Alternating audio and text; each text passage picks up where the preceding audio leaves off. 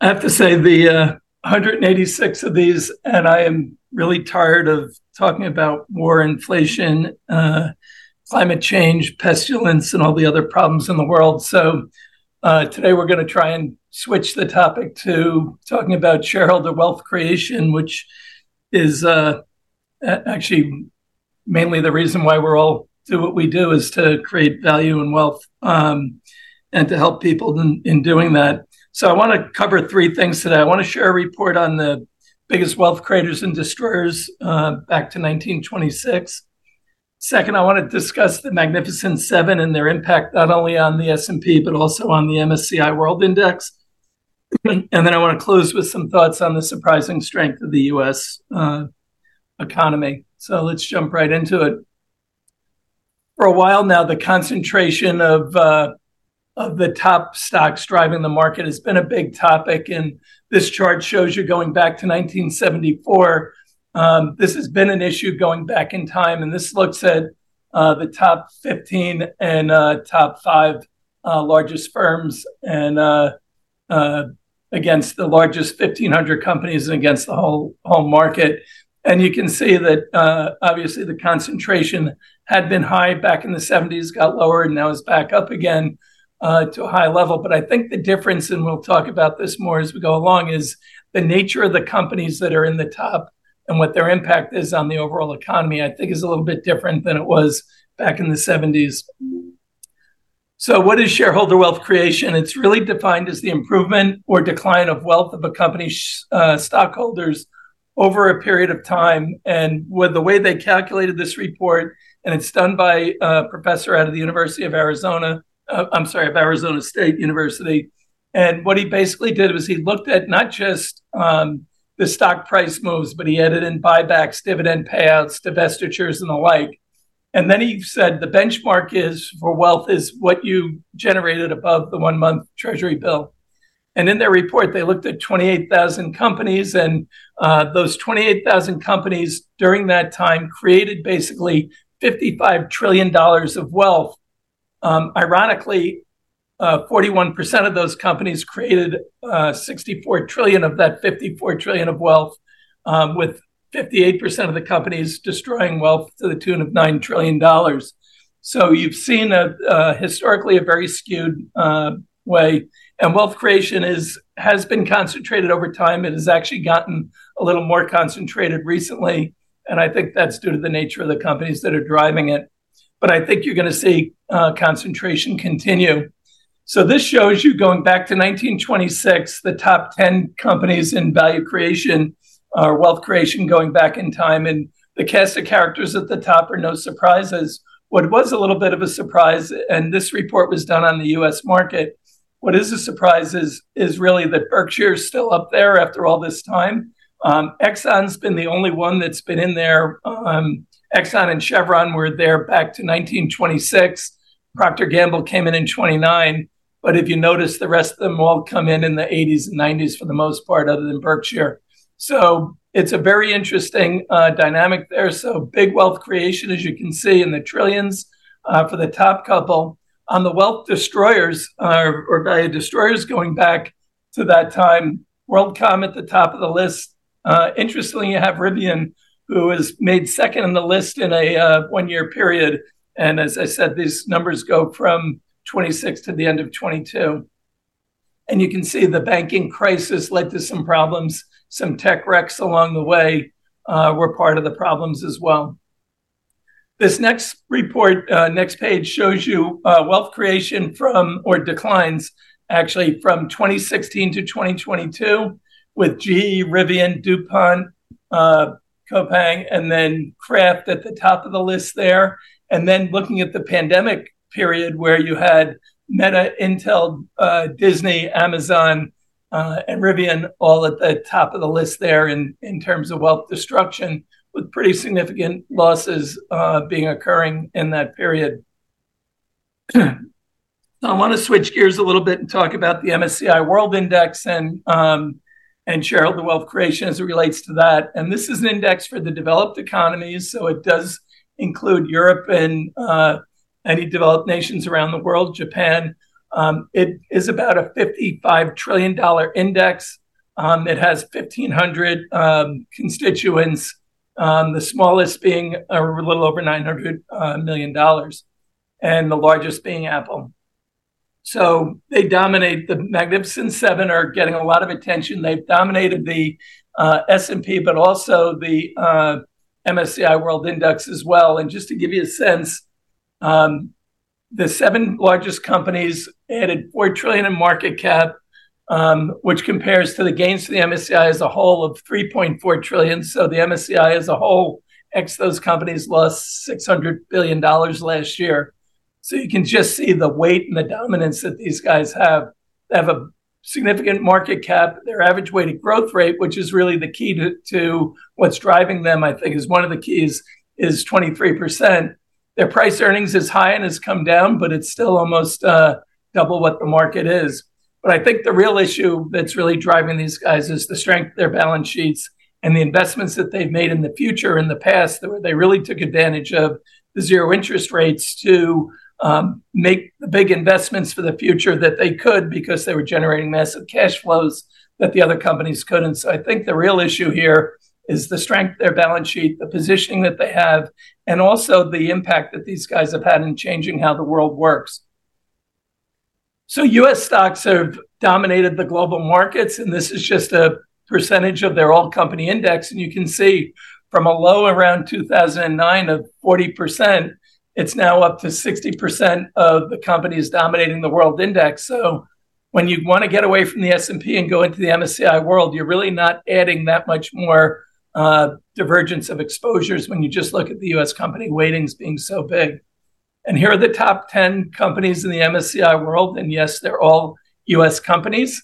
Um, there have been uh, several European companies, and over time, but they've uh, fallen by the wayside over the last couple of years, particularly given some of the challenges that they're facing in Europe and their leading companies. Um, but you do see one of the largest historic gaps in terms of the valuations of the non US companies versus the US companies. And I would just say trade carefully around this because I think there's a lot of value traps being created. You just saw that uh, Siemens, which is phenomenal corporation, a great company, but has not been a great stock, announced last week that they might need subsidies from the government of around 16 uh, billion dollars to help with their wind uh, projects uh, problems. And that led to a decline of about 35% in a day in the stock. So you can see some of the challenges that are creating the values are not necessarily the things that are going to drive growth forward. So you have to really be careful about how you're investing here. Um, we have had con- a, a, significant rise in concentration.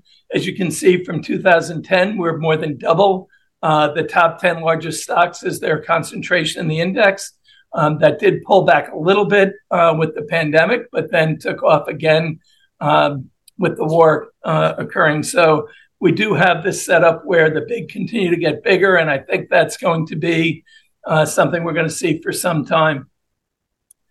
So, switching gears to the US and the US strength, which has been surprising and continues to surprise.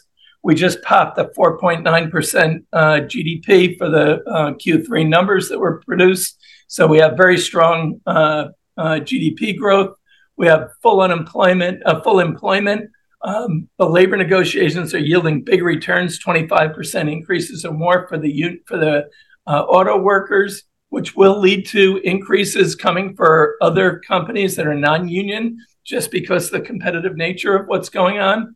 You're seeing inflation coming down quite a bit, and uh, Europe just popped a nice number below 3% on their inflation. And earnings still are pretty pretty strong, but very divergent. And you're seeing big swings in the haves and have-nots here. So I think that's something you want to continue to watch as to how how divergent they is the things are inside the market. But we're doing this while there's still some big problems out there. You have the wars in Europe and, and the Middle East. You have the Washington dysfunction, which continues. And even though we have a speaker for the House finally, I'm not sure that that's going to calm things down as much as it might stir some things up again. We do have, uh, you know, fiscal policy has run amok, and we do have massive deficits that have to be dealt with debt vulnerabilities are picking up, and I think you're starting to see companies Um, that reflected in company reports is what their debt vulnerabilities are. And um, we have some big uh, maturities coming in the next three years, and who's going to be able to absorb that, and which companies are going to be able to deal with higher debt costs at the same time they need to make big investments to be competitive, I think is something we're going to see. I think there is an adjustment to higher rates that um, we're still going through. And as much as we've talked about it for a while, I don't think people really came to grips with the higher rates being staying up for longer for until now. And when the Fed comes out of this meeting, whether they raise rates or lower rates a bit, I don't think it really matters. I think what matters is the process we're going through, that 5% really is here to stay, and that, or certainly for an extended period, and the likelihood of going back to zero interest rates is low. And therefore, we really have to wake up to how do we price our how do our uh, companies look on a valuation basis at 5% versus zero, we're still adjusting to. I mentioned this GDP was strong, and uh, this has been a surprise. I think the U.S. continues to suck capital out of the rest of the world. And as we do that with our rate differential for the developed nations, that's going to continue to bring capital into the U.S. But one of the keys to the hidden strength of the U.S. is consumer net worth. And this is a look at household net worth going back to 2008, where we were just under $60 trillion. And look at it today, where we're back up closing in on $150 trillion-$145 trillion of net worth in that uh, 13-year, 15-year period. That is a massive increase in net worth that is what is really supporting this system for some time. I think what you'll hear from Powell today is, or tomorrow is that um, conditions are doing quite well. Uh, they remain surprised by the strength. That's one of the things he talked about at the Economics Club with all the tightening that's going on. And this is the proxy rate for the San Francisco Fed, which would say that we are closing in on 7% interest rates, not um, uh, under 5% interest rates when you really look at the effective rate of quantitative tightening. And I think the three balance sheet, the balance sheets for the four largest uh, developed market central banks have come down almost $8 trillion in the last year, which is a significant tightening of conditions. If you think about mortgage rates doubling, significant tightening of conditions, bank lending standards tightening, significant tightening of conditions. And if you're trying to go and refinance corporate debt right now, you know what a significant tightening of conditions is that's going on. So I think you have two sides of the coin for the Fed. You have a very strong economy in the U.S. attracting a lot of capital from around the rest of the world, with consumers starting to feel the pain of the increased wage costs and the tightening conditions that are going on. But the overall strength, because the stimulus that's been put through has continued to offset some of the negative headlines, but that doesn't go on forever. And I think at some point we're going to wake up to a significant slowing of the economy, but it's not here right now because of the overstimulation that's gone on in the system. I think there are countries that'll benefit, sectors that'll benefit, uh, uh, companies that are going to benefit, areas to avoid. But I want to talk about the three things that I think may surprise people uh, coming into the end of the year. We've had a very difficult November, October. Thank God it's over. Um, we always have. We typically have tough Octobers and Septembers. Um, the S&P and the Nasdaq were in correction territory coming into this week. They rebounded yesterday, but still a 10% decline was expected and needed.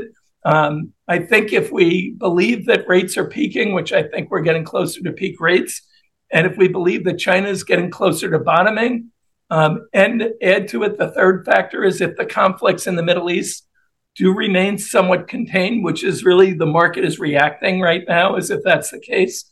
I think that's a very vulnerable uh, uh, premise to support. But if you get these things moving this direction, I believe that the oversold conditions in the market will lead to uh, some surprising strength coming into the end of the year. Uh, but it won't be broadly um, uh, benefiting companies. I think it'll be in the areas that we're focusing on of healthcare, tech, industrials, and both sides of the renewable trade, and the fossil the energy transition trade and industrial materials.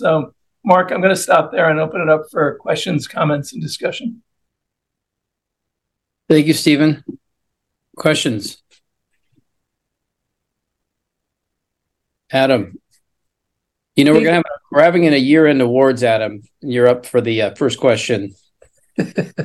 and Mark, I just want to add that somebody put a note it wasn't on topic, so I think they're new. So anything is on topic for this part of the the session. So, Stephen, uh, thank you for your presentation. Um, my question, and this has come up before about the the net worth, consumer net worth. Um, what does that really mean? I mean, there the disposable income is really what I would think is what's needed for the consumer to drive the economy. And with all the boomers retiring, and you've got trillions of dollars where they're spending and transferring, what significance is the net worth really? Well, that that actually is what's allowing them to continue to spend. And one of the one of the changes that's going on in the economy that's really one of the I think one of the bigger challenges of understanding how we come out of this is the fact that you now have these boomers with 60 trillion dollars of net worth to spend that they have the time to spend it because they're not working now that's creating a new buyer that's uh, offsetting the weakness of the low end consumer so it's actually an offset that's a positive offset. How long that goes on is really the issue. And it gets to the complexity of the housing market and all that because a lot of the net worth is in the housing and in stocks. So it's created, it's added to the inequality and it highlights some of the inequality, but it actually is what's part of what's supporting the system through this transition, which is somewhat difficult. So just a quick follow up. So it's so it's the middle class and the working class that are being squeezed. Yes the bottom the bottom 80%. Okay. Thank you, Stephen. Although what what is helping that too is an offset is you get these 25% wage increases coming through that do help offset that, but it's still a makeup from where they were before. But it's it's a lot better, and that does offset some of their pressures, but it doesn't necessarily keep them up. Um, so they are falling behind anyway. Yeah. Thank you, Walter. Stephen. Uh, Stephen, a quick quick question. Thank thank you for the presentation again today, Stephen. You're welcome. Um, you mentioned in your presentation that Siemens, in its effort to go renewable with wind, is going to seek some government bailout, if you wish, uh, from from their government, from the German government.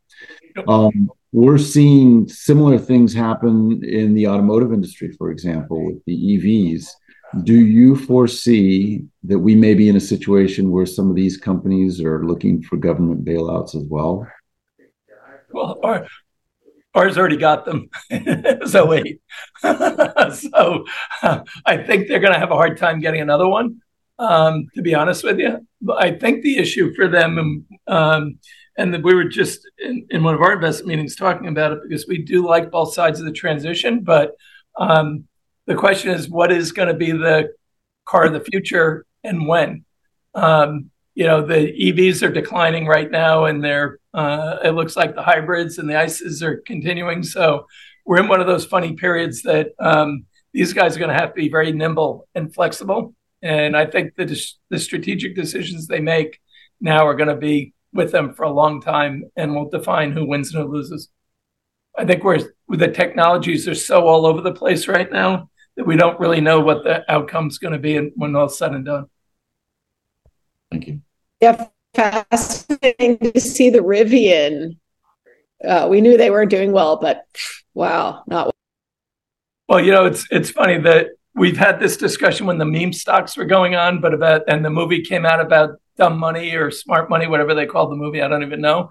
But the reality is when we're in a speculative business that we're always looking at you know what we think is going to happen in the future and when we buy a stock and you just don't know and and new businesses are new for a reason and the outcomes are often you often see a lot of short time big losses and then you have the longer term big losses that come when you're destroying wealth um, it doesn't necessarily you don't need a long time to figure out how to destroy wealth apparently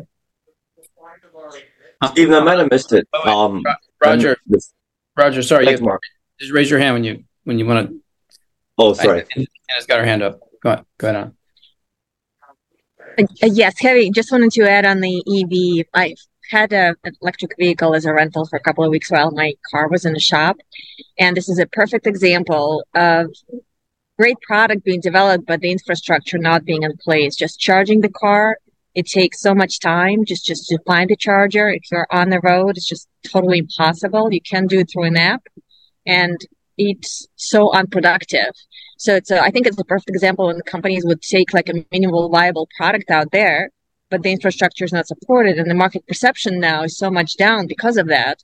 So the adoption is now going downward and for it to pick up again, it's going to take so much more improvement and so much more investments. So thank you for bringing that up, Walter. Well, it's it's interesting. The uh, I think it was Toyota is is working on a solid state battery that may get charging in 10 minutes for EVs, in which case you'd have the counter to what you were just the frustration you just described, Anna, being resolved, and that will could really see a pickup in that. But right now, you are seeing it go the other way. The uh, initial mm-hmm. enthusiasm uh, and the level of patience that we have in the U.S. is being uh, offset by that. So, I think that's I think that's really the hard part about making investments in this area. Is you're going to have to be pretty nimble. Ma- Maxwell, just two, actually, two seconds. Roger, did you want to make a point? Well, just a quick question. Thank, thanks, Stephen. I might, I might have missed it. That was a little late coming on. Um, do, do you have a chart that kind of shows the Magnificent Seven, their performance over time vis-a-vis the rest of the market X the seven? Did you have that slide, or did I miss it? No, I don't have that performance slide right now. Um, but I do I know, know that, weighting, um, yeah. if you looked at the uh, S&P versus the S&P Value Index, um, the S&P Value Index would be uh, around eight percent lower. I think uh, was where it was this morning, somewhere around there. So it's a significant discount um, to the rest of the market in terms of its performance. I think I mentioned the seven overall. Uh, Roger uh, added to the MSCI World Index four trillion dollars, and the overall index is up three point four trillion. Yeah, the reason I asked you, I remember remember in COVID, um, I think when uh, summer of twenty, when obviously the market went in a well a direction I didn't think it was going to go, went up. I remember I, I, saw the statistic that said that um the the FANG stocks, which were effectively the seven you're referring to, um they accounted for or no sorry ninety five by number ninety five percent of the companies on the S and P were actually down, even though the market was on fire, and that was had to do to the fact that the FANG or the Magnificent Seven were putting the market up. So even though the, the, everybody thought the market was going up, but 95% of the companies by number were actually lower than they were March of 2000, which is a, a phenomenal statistic.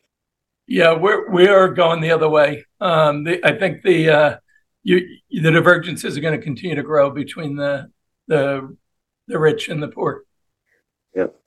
Michael, before you and Andrew go, Mac- Maxwell had his physical hand up. Hey, just a simple, maybe I'm just naive and don't fully understand. When a stock loses money, that's a liquidity event. So does money, it, I mean, from the presentation, sounds like money just disappears. But when people are making money, you know, obviously people are losing money. And when people lose money, somebody's making money. How does that work? So $9 trillion in losses, but isn't that somebody else's gain? Yeah, but whether it's a company they spent too much money with or some some other oh, category. let me step back. They started with, in it, yes, it is a zero. It, somebody bought what somebody sold, so there is somebody yeah. on the other side of the every every ticket. What they did here was they took the starting point when the company came into business and figured out the total value when you add it back in dividends and uh, mm. buybacks and divestitures and the like that don't always get caught tracked in the stock price.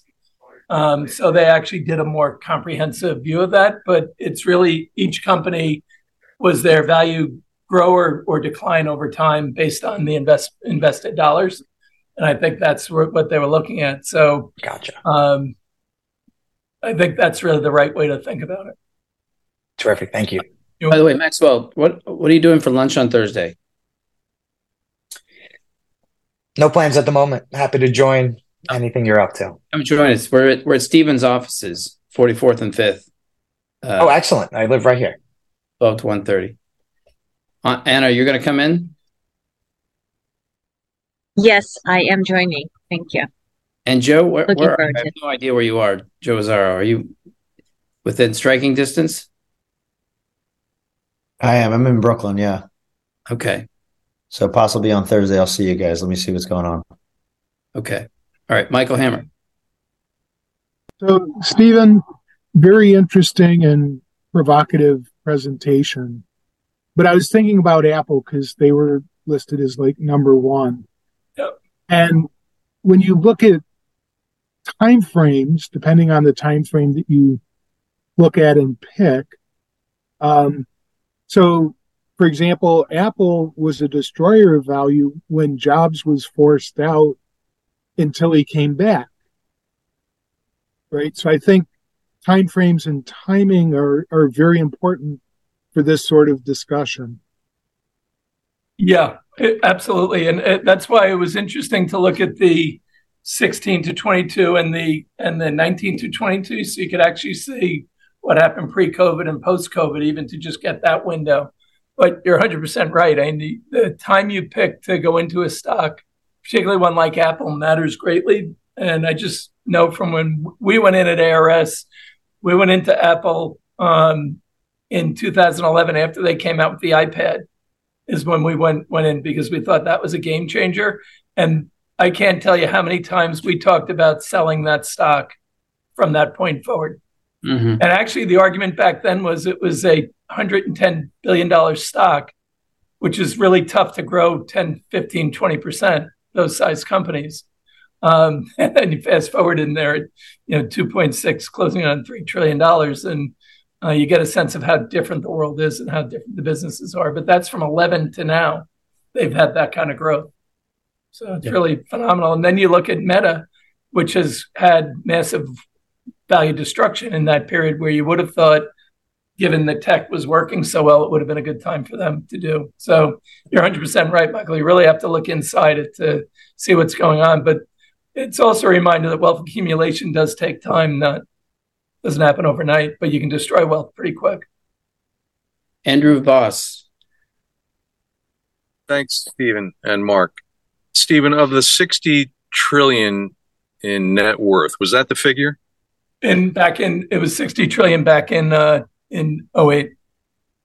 It's 145 now or so. So, of that 145, what's the percentage breakout of taxable versus non-taxable assets? Do you I don't have, have that. you don't have figures like that? No. If you were to guess, Hmm. What was to guess? I would say that uh, I would say that taxable is because you're having housing in that. So if you just think about the uh, equity portion is probably a third to 45% of it. Um, so um, I would kind of think of it that way. I would think it would be half of that or something like that. So maybe a third of uh, to a half of so about probably about a third, maybe maybe that a little less, quarter to a So that- third. Roth IRAs and the like. Yeah. Yeah. 401ks or you know, defined benefit plans would be in there as well. So Sure. Okay. That was just a quick question. Thank you. Bill would probably know better because he's a uh, trustee of a pension plan. And Bill, we need to we need to talk. I, let's find some time next day or so. Yeah, that, that'd be great. That'd be great. Uh, yes. To to the question on how much taxable versus non-taxable, that's that. It's an interesting question. Um, because the average 401k balance is actually pretty low, you know, across the the whole uh, spectrum. So across the whole, you know, income demographics. So I would say that real estate is probably the the lar- the lion's share, you know, of of that accumulated value in in uh, in real estate. But then it's going to change. You know, when you look at the various income brackets, it's going to change a lot. Um, because obviously the top, you know, 10%, 5%, 1%, their mix is going to be entirely different, uh, from, so it's going to be driven a lot by those, you know, top, top earners. So anyway, um, but it's interesting to ponder. The other thing, the other interesting thing, kind of going back uh, one one conversation back is you know fun fact, Amazon has had drawdowns of up to ninety four percent, and I I think you know over over time seeing drawdowns of thirty five percent is is not unusual within a twelve month period of time. So so it's it's a real even those those numbers are eye popping but the uh, the road to it is is just laced with potholes of substantial size. Um, so it's it, it poses an, an, interesting question, um, and and in it for the long haul it takes on entirely new meaning. But the the the, the other the and so here's my question. so Stephen, with with uh, with PCE, you know, having come in, you know, both headline and core now down in and around the three and a half percent range. Kind of to your point on with all the other tightening going on, I would think that the Fed has good reason to pause for a while now.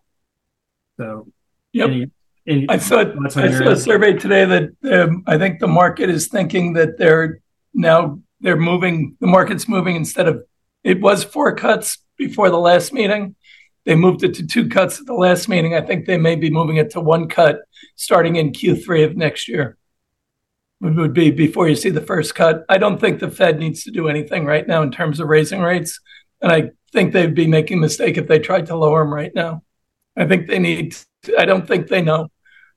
And I think Powell's been pretty clear that they don't know. And, and people think he's playing games, but he's saying that it could go either way. This economy is much stronger than he thought but the problems are big and that you could break very quickly with the wars uh, percolating around the world. So I think he's going to play it cautiously and not do anything. I think you're right. I don't think he needs yeah. to do anything right now. Right. No, I, I, I would agree that the the, ti- the the tightening that we don't see on the surface is a huge hammer. And yeah. We don't and, we don't we don't want that one to come down on us. That would be pretty pretty awful and and when you go in, you know, I was out looking at cars for my kids, and you try and go to a car, get a car right now, and go through the process of credit and all that, and you know, for the kids, it's it's really tough. Um, so I think there are it is two very different economies. It's the one for everyone who has money and the one who doesn't for the people who don't. And uh, I think we're starting to see that kind of become even a bigger issue as we move forward. Jack Wyatt, I see you on on camera. Um, how are you seeing the Heartland, and, and how, how are the Cincinnati teams doing, particularly the football team? You're on mute. You're going to owe us all a drink here in a second. As to the heartland, the heartland is is healthier than the two coasts. So come out come out and visit so you can see it and feel it and hear it. As to the as to the teams, their records speak for themselves. Both our soccer, both of our so-called football teams scored big victories on uh, Sunday, but you know that's two days ago, so it's in the past. We've got a our soccer team has to play. We, we've, in, uh, we've Harrison. We've talked about coming to Cincinnati because all the games are going to be at home now, right? No. Well, no, we're playing we're playing in Harrison, New Jersey this Saturday. And then and then the following Sunday Saturday. Uh, out here, Saturday the 11th. Yeah. Out here. Yeah. On the 11th. Okay. Yeah, Jack, I did. When's the, when's the big vote for you guys? Big pardon? When's the vote in Ohio? The, the vote? Yeah. They're, they're two. They're they're they're two biggies. Um, one one pertains to abortion. Yep. And um, the other is something else big. I'll have to stop and think. Uh, there's a there's a Cincinnati issue uh, that's a biggie in this exact part of the world where where we're going to sell for a billion six sell sell a, um, a railroad line that the city owns to a railroad.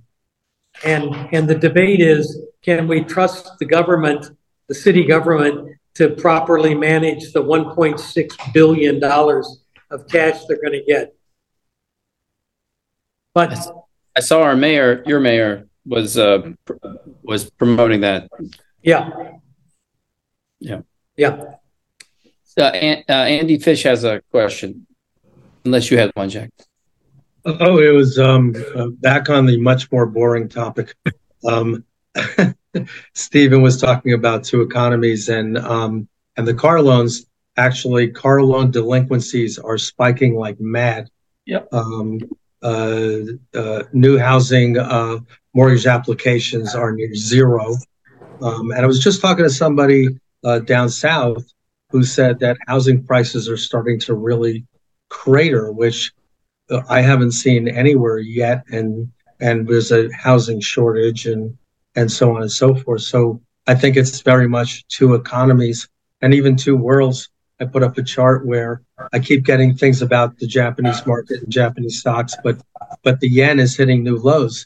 So if you price those stocks in U.S. dollars, they're not doing very well.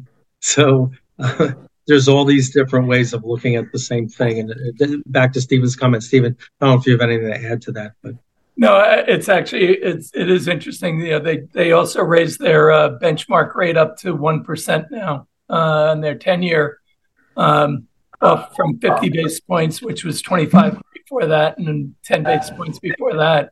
It's hard when the dollar is when the when the U.S. has you know almost five percent interest rates and the strength of our economy to see how you're not going to attract a lot of capital from the rest of the world, and I think that's going to put more strains on other uh, currencies as well it's also pushing governments to start, particularly adversary governments to the U.S., to increase their gold holdings and to start uh, buying more gold again. And I think that's one of the things that's pushing gold up a little bit now too, is the push away from the dollar for adversarial countries back.